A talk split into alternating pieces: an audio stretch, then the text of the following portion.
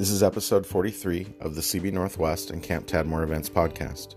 We're finishing up the 2008 Annual Enrichment Conference, Catalytic Leadership, with Bill Thrall.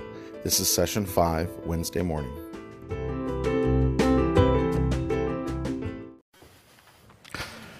Good evening. Thank you. Um, tonight we're going to do something a little different. Uh, but before we do that, I, I just want to tell you what a privilege it is for Grace and I to be with you. Um, when we listen to the reports and the testimonies, and then when we hear what we've all heard tonight, it deeply encourages us because God's at work. And people are getting healthy, and churches are getting healthy. And we were just talking to each other that you've made us feel like uh, we've been invited to a family gathering. And it's such a wonderful thing to be on the inside listening to what God's doing in your family. It's a real blessing to us.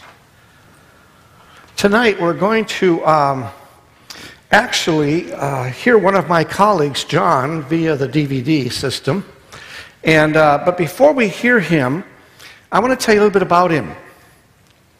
Uh, John is an ex hippie who uh, came to Christ through our ministry, some young people. He was a school teacher in our ministry, led him to Christ, and he went on to seminary and came back to Phoenix and then became the preaching pastor at Open Door Fellowship about 18, 20 years ago. And at that time, I stayed at Open Door, no longer the preaching pastor, but began to develop some of the principles of leadership development and started to develop leaders in the Phoenix area.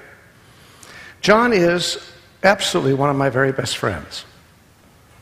And he is the funniest person I've ever known. And uh, one of his um, objectives in life is to embarrass me in public. And uh, he's very, very good at it because uh, I'm not quick and he is. And I'll tell you two little stories. Um, John and Bruce were coming back from the Cove in uh, South Carolina, and I was coming from New York, and we didn't realize that we were actually going to meet in Washington, D.C., and get on the same airplane. And because I travel so much, I get bumped up to first class a lot, which is really nice. And on this particular flight, I got bumped up to first class, so I'm sitting there, and, and the people are getting on, and, and then John gets on. And this is the kind of thing John does to your friend Bill.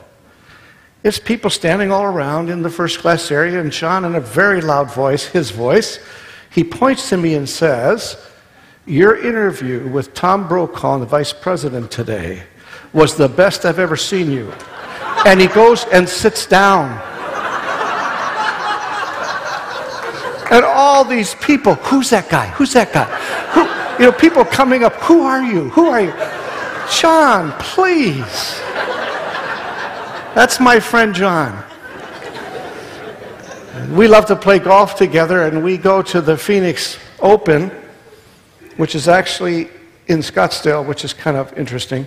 And John just can't help it.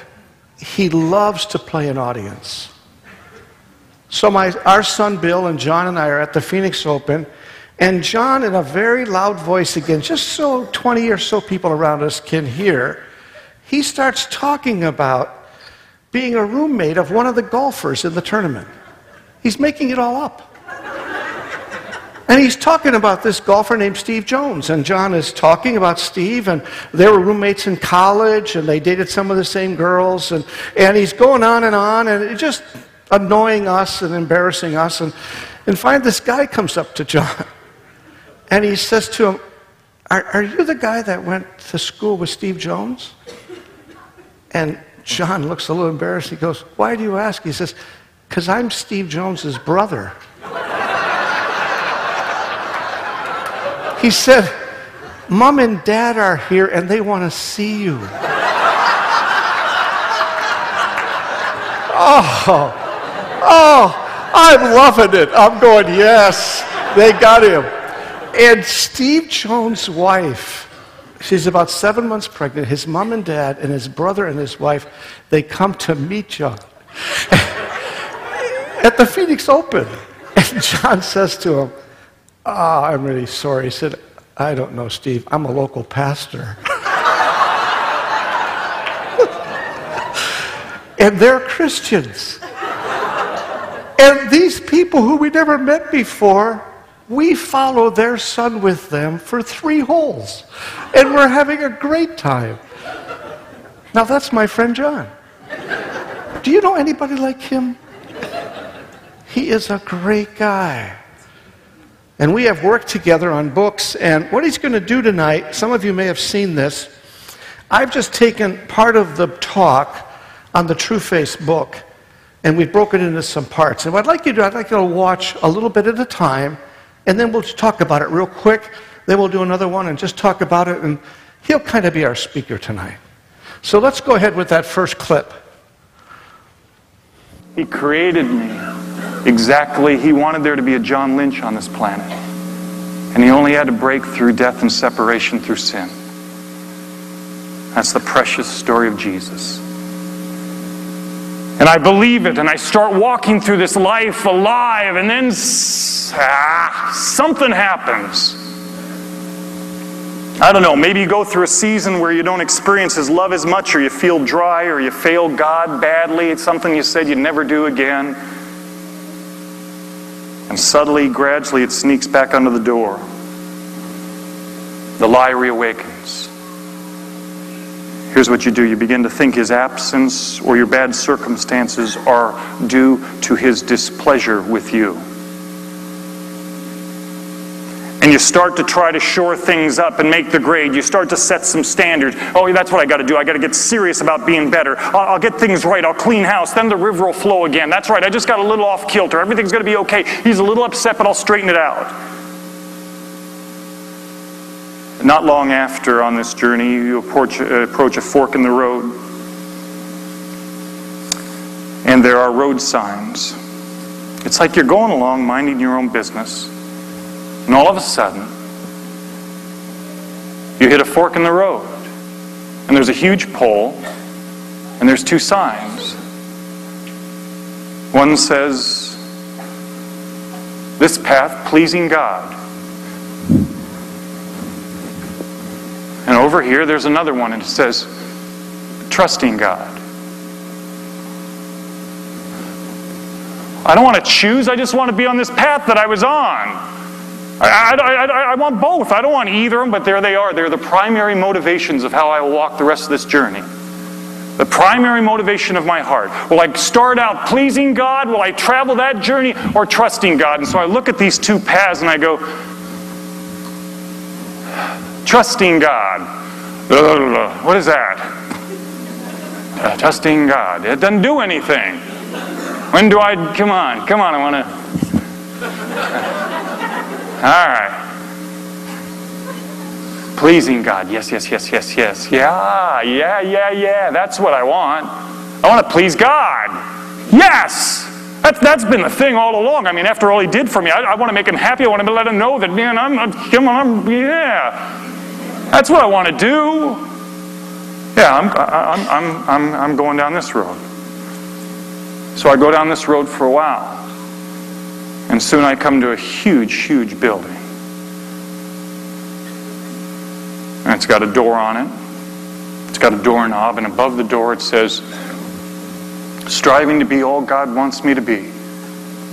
Yeah, yes. That's right. Striving to be all God wants me to be. I want to be all God wants me to be. It sounds like the Marines. Be all you can be. That's me. Come on. We're going to do it. That's what I've been missing. I just needed this direction. I, am here now. I'm going to do it this time. I'm going to do it. Gosh, this time, God, we're going to be close now. And there's a doorknob. And the doorknob says self effort. And I look at that and I go, well, of course. I mean, that, that, that, that I bring, I've got to care now. I've got to do my part. I've got to, I've got to get fired up. And, and, and, and, and God helps those who help themselves. And, and, and, and there it is. And I open the door and I walk in. And there's this loud, cacophonous sound. And there's a huge room full of people. And a hostess walks over to me. And she says, in kind of, looking back in retrospect, kind of a slick, smooth, almost too polite voice Hi, welcome to the room of good intentions. And I say, Hi. Um, uh, yeah, hi, this is great. I think I found my place. The sold out people I want to be with. This is, how's everybody doing? And all of a sudden it gets quiet, and almost as one voice, the people in the room say, We're doing fine, fine, we're fine. fine as fine can be, just fine, fine. Kind of liquid. We have a couple commodities working through. We're kind of having some divergency, resource renewal right there. We're doing fine, fine. Things are clicking tight. Family's good. We're all doing fine, just, just fine as fine can be. That's who we are fine. We're, we're, we're fine. And then the hostess says, And how are you? And I say, uh, Well, um, thanks for asking. I'm, you know, I'm, I, am I've been struggling a little bit. I'm having some things. I mean, I, I think things are going to be better now that I'm here with you people because you guys are fired up and, I, and, I, and this is what I want to do and I'm, I'm excited and this is, but, but you know, I, I feel like sometimes I want to do things a little bit, you know, that, and she goes, and she hands me a mask. And I look at the people in the room and they all go. and I put the mask on. And I say, um, I'm sorry, uh, fine. I'm doing, I'm, do, I'm do, doing, doing, doing just fine. Thank you. And then the room goes back into their conversations. I'm in the room of good intentions. And as I walk back to the back of the room, I see a banner. And the banner says that I am working on my sin to achieve an intimate relationship with God. Yeah, yeah, that's right. See, that's what it's always felt like. That's what's been wrong. There, has been this sin. It, it, feels like when I'm talking to God or trying to talk to God, like He's way over there and I'm here and sin's between us. That's what's been wrong. And now, because I'm in a group that's fired up and we're going to get things going, I can shrink that. I can make that. I'll work on it. That's what I'll do. I'll fix that stuff, and then God and I will be. We're, we're going to be closer. I, I know it's not. I don't know if you can hear me. I know you're way far away. I love you. I love you. I'm going to get this thing better. You wait, you watch. See, I, am going to, because i I'm, I'm striving, I'm trying hard, and I'm going to get it better, and we're going to be close. That's right, I've got to work on my sin. And this time now, this time maybe it'll work. This time I'm going to fix it.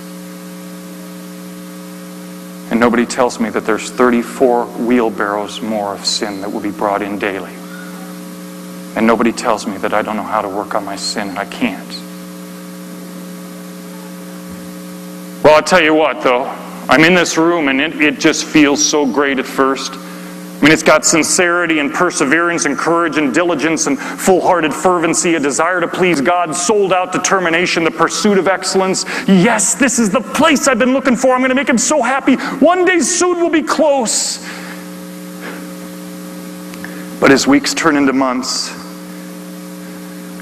I start to notice some things.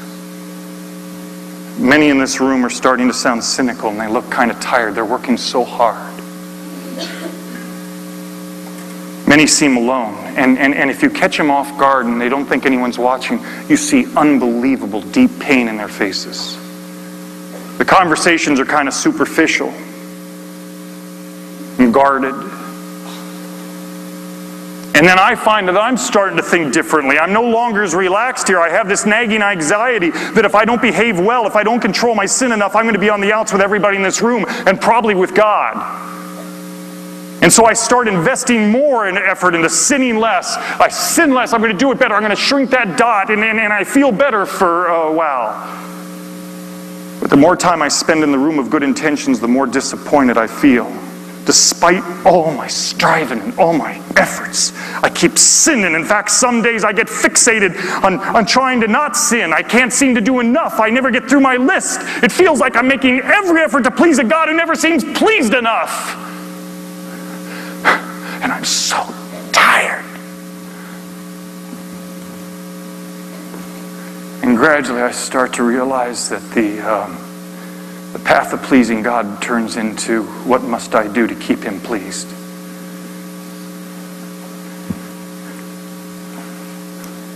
And eventually I can't breathe. I'm so tired. And I stumble out.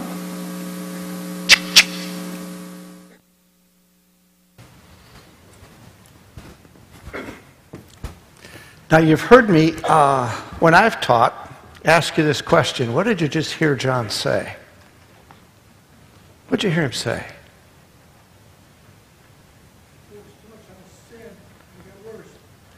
Yeah. Kept worrying about his sin and it got worse. What else did you hear him say? Yeah, he was in a. What was the name of the room, by the way? The room of good intentions trying to manage his sin. What else did you hear him say? He chose the wrong path. He chose the wrong path. Thanks. What did he say happens when our primary motive is to please God? Eventually, what happens? You get cynical and you become in bondage to a God who never seems pleased. Keep those thoughts in mind. Let's watch the second section. See, the room of good intentions has this problem. It reduces godliness to this formula more right behavior plus less wrong behavior equals godliness. Did you hear that? More right behavior, I'm doing great things, less R movies equals godly man. And that's everything but biblical. When we embrace this, it sets me up to live in hiddenness. It disregards the godliness and righteousness that God has already placed in me. See, you guys, we can never resolve our sin by working on it. We may change the behaviors for a while, move the deck chairs around in the Titanic, but when we strive to sin less, we don't sin less. And the formula creates a permission system for it doesn't disguise and causes us to lose our hope and it keeps us immature. This theology has been breaking our hearts. And though this toxic thinking has let us down a thousand times, we keep trying to control our bad habits and our sin and make that dot smaller so God and I can one day maybe be closer.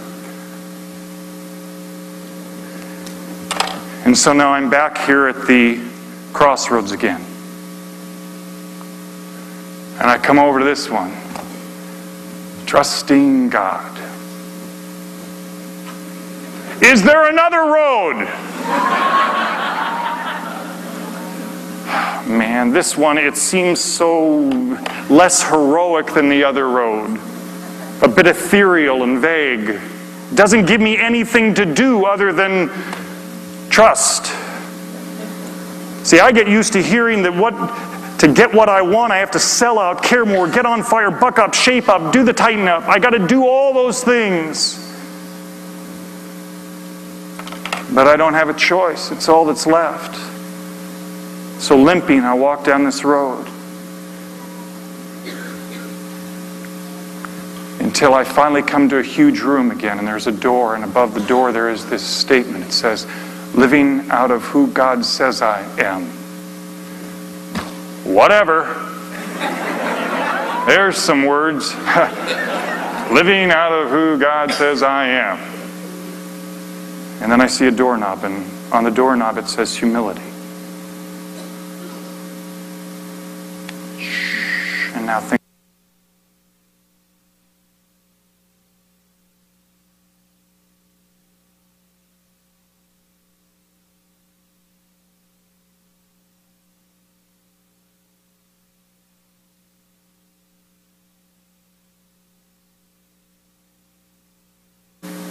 Tried so hard, so hard. I've tried so hard to pull it together to do it, and I can't. God, God, I don't know what to do. If you don't do it, I will not make it.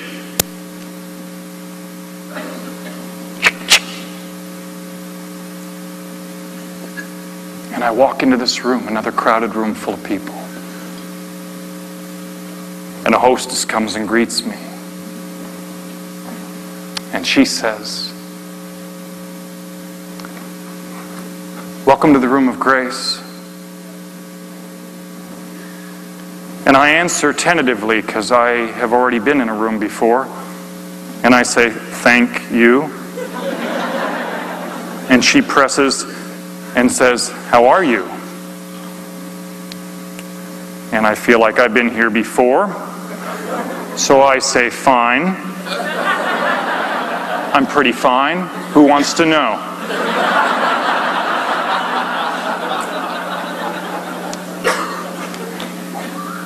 and the room stays quiet.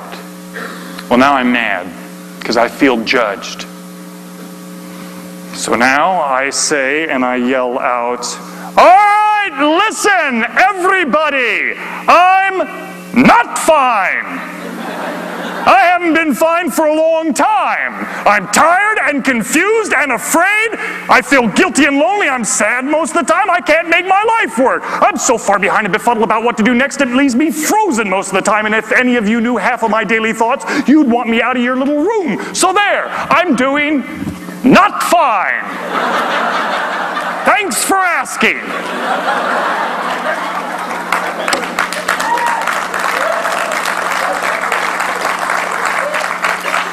And I reach for the doorknob to walk out of the room when from the back of the room I hear this voice yelling, That's it? That's all you got? I'll take your confusion and guilt and bad thoughts and I'll raise your compulsive sin and chronic lower back pain. Oh, and I'm in debt up to my ears and I wouldn't know classical music from a show tune if it jumped up and bit me. You better get more than that little list if you want to play in my league, buddy. And the hostess nudges me and says, I think he means that you're welcome here. And now I'm emboldened and I answer him back and I say, Did, did you struggle forgetting birthdays? And now he's walking towards me and he comes up to me. And he says, Birthdays? Heck, I can't remember my own. And there is much warm laughter as I am ushered into a sweet family of kind and painfully real people. And there is not a mass to be seen anywhere. I'm in the room of grace, and there is a banner on the back wall. And I'll think about it in a little bit, but right now I just read it. It says, Standing with God, with my sin in front of us, working on it together. You see, you are in the room of grace. Grace. 122 times in the New Testament. And you can't say grace except in Scottish or Irish because that's how God speaks. Grace. Oh, and the Judaizers hated it. Oh, they hated it. Paul, Paul, Romans 5 through 8, you dare tell people this. You dare tell them who they are in Christ. You dare tell them that the list is over. You do any of that, they're going to space out. You know these people, they're vermin. I tell you what, they're going to do Christianity light. They're going to take advantage of God. They're going to space out. They're not going to care as much. They're not going to live for Jesus. And, and Paul says, you know, that, that, that you got a point there. That would be exactly right, except for two things. They have a new identity. On my worst day, you guys, I'm Christ in John Lynch. Christ in John Lynch, with a robe of righteousness on me, always. And not only that, but I have the Holy Spirit constantly. Paul says to the Judaizers, they don't want to take advantage of God. And by the way, if they wanted to take advantage of God, they could do it under grace or law. But what if the goal was to free their hearts so that they could come and be intimate and close to this one that they have fallen in love with? That would take grace.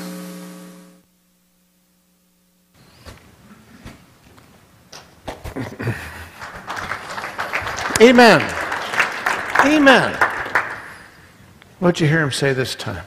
I'm not fine, Amen. Wouldn't it be great? but I'm forgiven. But I'm forgiven. Amen. Come as you are. What else did you hear him say? Stop playing a charade. Stop playing a charade. Why? I can't do it. God and me are working on it together. Yeah. God's got his arm around us. Do you believe that? Do you believe that God will never leave your side? You know what some of us want to believe? That when we move into places where we sin, we leave him at the door. But he never leaves our side. Let's watch one more segment.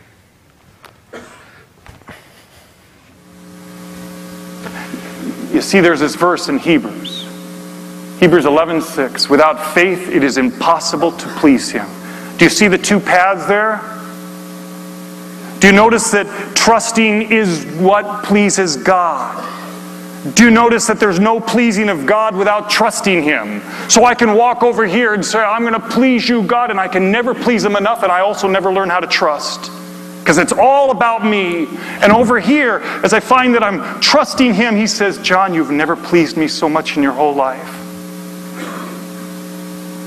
See, pleasing God is an incredibly good longing. It just can't be the primary motivation, or it will imprison our hearts. For all, if, if all we bring to God is our moral striving to please Him by solving our sin, we're back at the same insufficient square one that puts us in need of a Savior. We're stuck with our talent, skill, desire, ability, longing, chutzpah, diligence, and resolve to make it happen. And I don't have it. And so I think back again of the banner on the back wall in the room of grace, standing with my God, with my sin in front of us, working on it together. See, all this time I thought that he was over there. I used to write a journal, and I stopped doing it because I couldn't take it anymore. All the self deprecation and beating myself up. But what if, because of the blood of Jesus Christ, what if he was never over there? What if Jesus Christ walked all the way around and walked up to me and grabbed my shoulders and looked into my face and put his hands on my face and stroked my hair and says, I know, I know, I love you so much. I'm crazy about you. And I know all the stuff. And I'm not ashamed. I've known from before the world began, and nothing you can do can make me love you more, and nothing will ever make me love you less. I'm crazy about you. And what if he puts his arm around me and we look at my sin together? He would say, That is a lot of sin.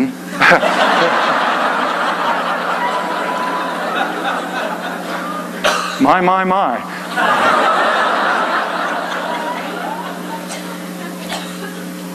And we'll work on it when you're ready, kid. I got you covered. I've known all about it from before the world began. My shed blood is that powerful. I'm crazy about you. Have we been changed? Yeah.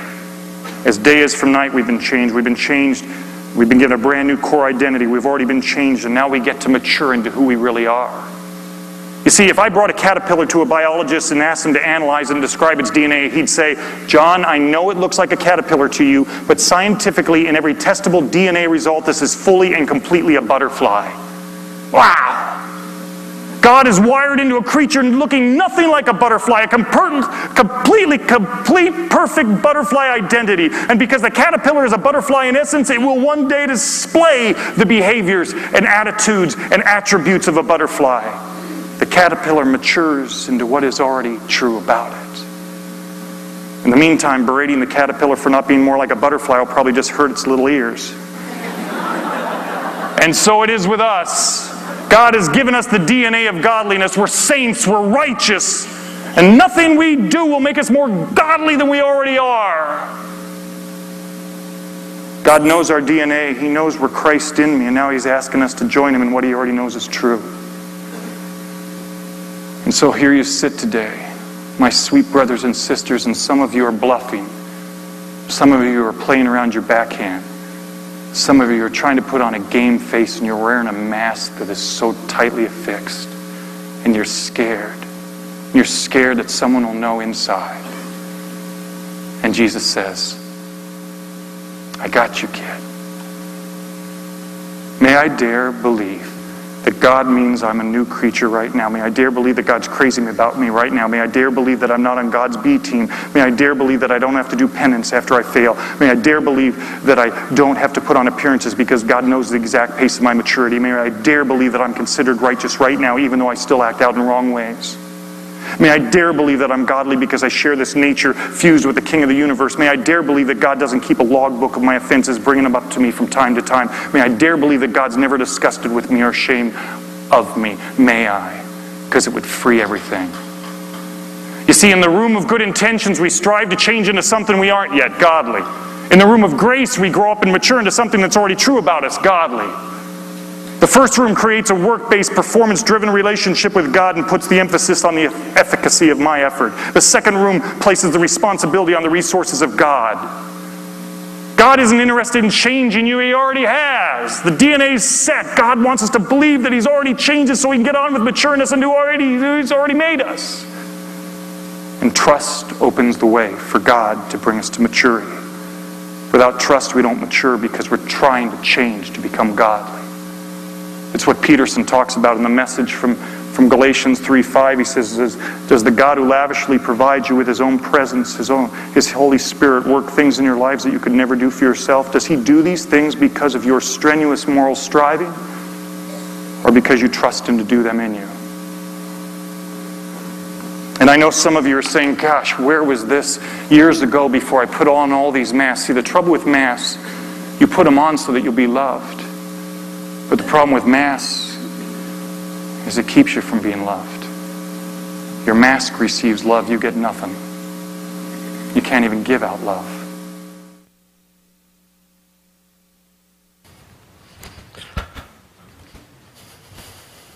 So, what do you think?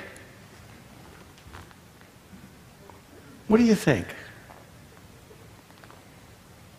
What are you hearing him say?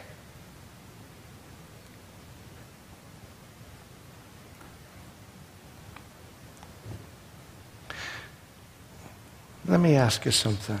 What would happen to us tonight if we left this room believing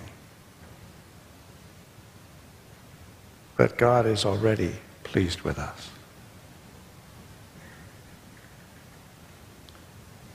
And that He's already changed us.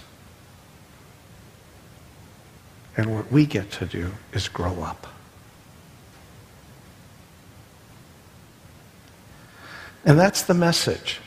On the table, there is a copy of this message for every family here. It's a gift from our ministry to you. I just want to encourage you to listen to it. Maybe take some notes, think about it.